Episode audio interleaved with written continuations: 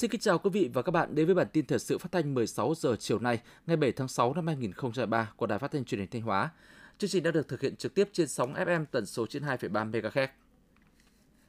Sáng nay, đại biểu Lê Tiến Lam, Ủy viên Ban Thường vụ tỉnh ủy, Phó Chủ tịch, Thường trực Hội đồng nhân dân tỉnh và tổ đại biểu Hội đồng nhân dân tỉnh đã có buổi tiếp xúc cử tri huyện Hoàng Hóa. Tại buổi tiếp xúc, cử tri huyện Hoàng Hóa đã bày tỏ sự tin tưởng vui mừng trước những kết quả mà tỉnh Thanh Hóa đạt được trong 5 tháng đầu năm năm 2023,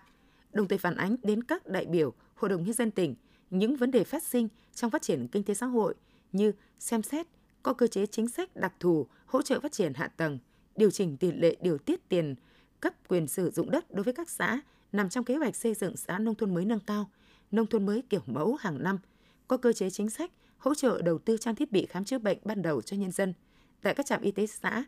sớm quyết định việc chuyển mục đích sử dụng đối với các công sở, trạm y tế dôi dư sau khi sắp nhập xã, quan tâm bổ sung giáo viên theo chỉ tiêu biên chế, chấn chỉnh tình trạng xe quá khổ quá tải, tình trạng thanh thiếu niên vi phạm pháp luật an toàn giao thông. Cử tri của một số địa phương ven biển, huyện Hoàng Hóa cũng kiến nghị các cấp các ngành có cơ chế chuyển đổi đất lúa bị nhiễm mặn sang nuôi trồng thủy sản, đảm bảo vệ sinh môi trường trong nuôi trồng thủy sản, giảm thiểu ảnh hưởng của hình thức nuôi thâm canh công nghiệp đối với nuôi trồng thủy sản quảng canh. Cũng trong sáng nay, tổ đại biểu số 7 Hội đồng nhân dân tỉnh Thanh Hóa gồm các đại biểu Trần Mạnh Long, Tránh Văn phòng Đoàn đại biểu Quốc hội và Hội đồng nhân dân tỉnh, Nguyễn Ngọc Túy, Phó trưởng ban tuyên giáo tỉnh ủy đã có buổi tiếp xúc cử tri xã Thượng Ninh và xã Tân Bình huyện Như Xuân. Trước gặp thứ tư Hội đồng nhân dân tỉnh khóa 18 nhiệm kỳ 2021-2026 cử tri hai xã Thượng Ninh và Tân Bình, huyện Như Xuân bày tỏ vui mừng phấn khởi với những kết quả mà tỉnh Thanh Hóa đạt được trong năm tháng đầu năm 2023, đồng thời kiến nghị nhiều nội dung liên quan đến kinh tế xã hội, đời sống người dân, như chính sách hỗ trợ kinh phí hoạt động cho ban giám sát đầu tư công cộng cấp xã, tăng phụ cấp cho đội ngũ cán bộ bán chuyên trách và xã và thôn, đặc biệt là các xã thôn khu vực miền núi, xúc tiến kêu gọi doanh nghiệp đầu tư xây dựng nhà máy tại cụm công nghiệp xã Thượng Ninh, cấp đất ở, đất sản xuất cho các hộ dân ở xã Tân Bình nằm trong vùng lõi vùng đệm vườn quốc gia Bến En. Tại các buổi tiếp xúc cử tri, Hoàng Hóa, Như Xuân, đại diện các tổ hội đồng nhân dân tỉnh đã trao đổi, làm rõ một số vấn đề mà cử tri quan tâm tiếp thu, tổng hợp đầy đủ các ý kiến kiến nghị của cử tri để trình Hội đồng Nhân dân tỉnh trong kỳ họp tới.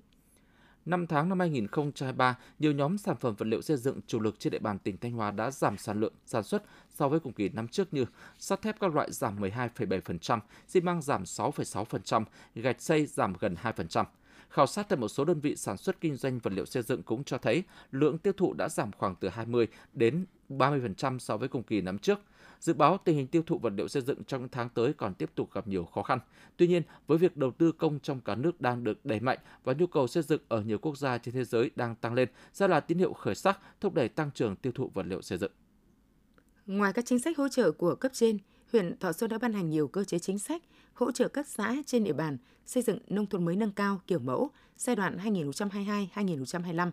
Theo đó, huyện hỗ trợ xi măng cho các xã xây dựng nông thôn mới nâng cao kiểu mẫu với các mức loại 1 1.000 tấn, loại 2 800 tấn và loại 3 600 tấn. Thưởng 350 triệu đồng cho một xã đạt chuẩn nông thôn mới nâng cao và kiểu mẫu, 70 triệu đồng cho một thôn đạt chuẩn nông thôn mới kiểu mẫu. Huyện cũng ban hành nghị quyết hỗ trợ đầu tư hạ tầng khu trang trại, xây dựng mô hình sản xuất nông nghiệp công nghệ cao trong nhà màng, nhà lưới với các mức 500 triệu đồng, 1 tỷ, 2 tỷ đồng tùy theo diện tích. Nhờ đó đến nay, huyện Thọ Xuân đứng đầu tỉnh với 11 xã đạt chuẩn nông thôn mới nâng cao, 2 xã và 12 thôn đạt nông thôn mới kiểu mẫu.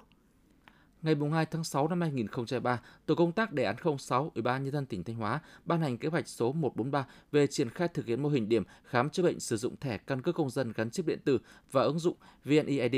nhằm thực hiện thành công mô hình điểm khám chữa bệnh sử dụng căn cước công dân gắn chip điện tử thay thế thẻ bảo hiểm y tế tại tất cả các cơ sở khám bệnh chữa bệnh, góp phần tiết kiệm thời gian làm thủ tục hồ sơ, đem lại những tiện ích thuận lợi nhất cho công dân đi khám chữa bệnh trên địa bàn toàn tỉnh. Mục tiêu 100% các cơ sở khám chữa bệnh trên địa bàn sử dụng thẻ căn cước công dân gắn chip điện tử thay thế thẻ bảo hiểm y tế khi đi khám chữa bệnh. 100% công dân sử dụng thẻ căn cước công dân gắn chip để đi khám chữa bệnh. Tiếp theo là phần tin trong nước. Theo Bộ Tài chính, trong tháng 5, tổng thu ngân sách ước đạt 103,4 nghìn tỷ đồng, bằng 6,4% dự toán và 62,1% mức thu bình quân 4 tháng đầu năm, 166,5 nghìn tỷ đồng một tháng. Theo ông Mai Xuân Thành, quyền Tổng cục trưởng Tổng cục Thuế, trong tình hình khó khăn hiện nay, nhất là so với các năm trước, thì đây là mức thu thấp nhất trong vòng 14 năm. Năm tháng đầu năm nay, rau quả, hạt điều, gạo và chè là những mặt hàng xuất khẩu chủ lực của Việt Nam vào Trung Quốc vẫn giữ vững nhịp tăng trưởng. Theo đại diện Bộ Nông nghiệp và Phát triển Nông thôn, thị trường Trung Quốc vẫn tiếp tục phục hồi và nhu cầu rất lớn đối với nông sản của Việt Nam. Hiện có trên 100 doanh nghiệp của Trung Quốc đã trao đổi hợp tác nông sản với gần 20 doanh nghiệp của Việt Nam. Ước tính 5 tháng đầu năm, mặt hàng rau quả của Việt Nam xuất khẩu vào Trung Quốc đạt 805 triệu đô la Mỹ, chiếm 59% về thị phần. Khác với trước đây, hiện tiêu chuẩn chất lượng đối với nông sản thực phẩm nhập khẩu và Trung Quốc đã có quy định về đăng ký cấp phép, thủ tục kiểm nghiệm, kiểm dịch, thông quan như thị trường Mỹ, EU, Nhật Bản. Điều này đòi hỏi các doanh nghiệp Việt Nam cũng phải thực hiện việc đảm bảo các yêu cầu thị trường này đưa ra. Từ giữa tháng 5 đến nay, giá cà phê tăng cao kỷ lục có thời điểm lên đến 64.000 đồng một kg, tăng 40% so với đầu niên vụ 2022-2023. Giá cà phê tăng là do yếu tố đầu cơ, chính sách thắt chặt tín dụng ở thời điểm đầu vụ khiến nhiều doanh nghiệp cà phê bị thiếu vốn, không đủ sức thu mua hàng phục vụ sản xuất. Trong khi đó, với tiềm lực vốn rất mạnh, các doanh nghiệp nước ngoài đã đẩy mạnh thu gom một lượng lớn nên sản lượng cà phê trong nội địa gần như không còn nữa. Vào ngày 10 tháng 6 tới đây, những trái mận hậu đầu tiên của tỉnh Sơn La sẽ được đưa lên các chuyến bay của hãng hàng không Vietnam Airlines để phục vụ các suất ăn của du khách. Việc mận hậu được đưa lên máy bay tiếp tục mở ra cơ hội mới trong việc tiêu thụ quả mận hậu, một trong những sản phẩm nông sản chủ lực của địa phương này. Vì vậy, chính quyền các địa phương và người trồng mận rất phấn khởi khi sản phẩm trái cây của mình vươn xa. Theo Hiệp hội Chế biến và Xuất khẩu Thủy sản Việt Nam, 5 tháng đầu năm, giá trị xuất khẩu thủy sản đạt 3,47 tỷ đô la Mỹ, giảm đến 25,9% so với cùng kỳ năm ngoái.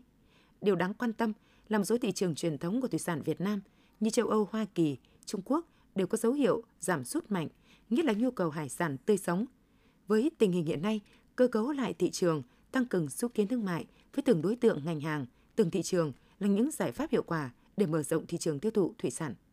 Công ty WGSN dự báo xu hướng tiêu dùng của Việt Nam là thị trường tăng trưởng trọng điểm của khu vực châu Á, Thái Bình Dương đối với các thương hiệu và nhà bán lẻ trong năm 2023. Việt Nam đã nổi lên như điểm đến ưa thích của các công ty đa quốc gia vì ít xảy ra tình trạng gián đoạn sản xuất trong thời kỳ đại dịch. Cùng với đó, những cải tiến về cơ sở tầng logistics góp phần thúc đẩy ngành thương mại điện tử của Việt Nam ước đạt giá trị 49 tỷ đô la Mỹ vào năm 2025. Theo các chuyên gia của WGSN, Việt Nam sẽ sớm trở thành nền kinh tế số phát triển nhanh nhất ở Đông Nam Á và là một trong những quốc gia có kinh tế phát triển nhanh nhất châu Á trong năm 2023 với tốc độ tăng trưởng GDP dự kiến khoảng 6,2%.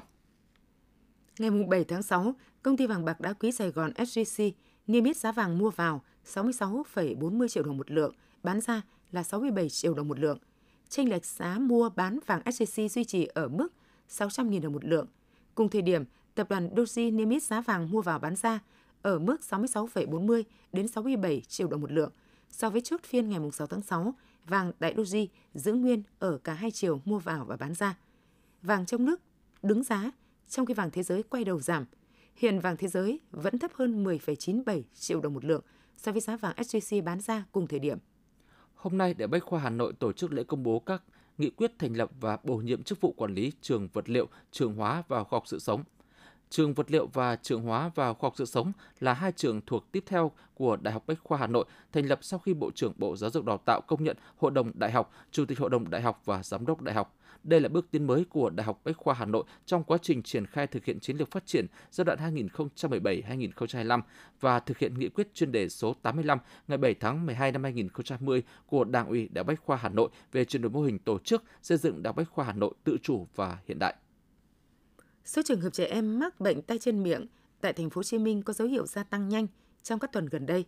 Trước thực trạng trên, Ủy ban dân thành phố Hồ Chí Minh mới đây có công văn khẩn yêu cầu tăng cường phòng chống bệnh tay chân miệng trên địa bàn thành phố. Theo đó, Ủy ban dân thành phố giao Sở Y tế chủ trì phối hợp với các sở ban ngành, đoàn thể triển khai đồng bộ các biện pháp phòng chống dịch bệnh tay chân miệng theo hướng dẫn của Bộ Y tế, nhất là tại các khu vực có nguy cơ cao lây lan dịch bệnh như điểm trông giữ trẻ, trường mầm non, tiểu học, khu dân cư, khu nhà trọ có nhiều trẻ em, xử lý ổ dịch kịp thời, hạn chế lây lan dùng trợ lý ảo cấp lại mật khẩu ứng dụng VSSID. Đây là ứng dụng tra cứu theo dõi thông tin các loại bảo hiểm, bảo hiểm xã hội, bảo hiểm y tế, bảo hiểm thất nghiệp và dịch vụ công. Theo đó, để cấp lại mật khẩu thông qua trợ lý ảo trên tổng đài 1900 9068, người sử dụng dùng số điện thoại đã đăng ký tài khoản VSID gọi điện đến tổng đài 1900 9068 nhân phím số 8 để lựa chọn chức năng cấp lại mật khẩu VSSID và làm theo hướng dẫn. Cước phí gọi đến tổng đài 1900 9068 là 1.000 đồng một phút. Cước phí này được trả cho nhà cung cấp dịch vụ tổng đài. Ngày 6 tháng 6 tại ASEAN Paragame 12, các vận động viên cử tạ điền kinh bơi Việt Nam đã giành thêm được 8 huy chương vàng, nâng tổng số huy chương vàng giành được lên con số 37. Như vậy, sau 3 ngày thi đấu chính thức tại ASEAN Paragame 12, đoàn thể thao người khuyết tật Việt Nam đã giành được 37 huy chương vàng, tạm xếp vị trí thứ ba toàn đoàn. Những thông tin vừa rồi cũng khép lại chương trình thời sự của Đài Phát thanh Truyền hình Thanh Hóa. Cảm ơn quý vị và các bạn đã dành thời gian theo dõi.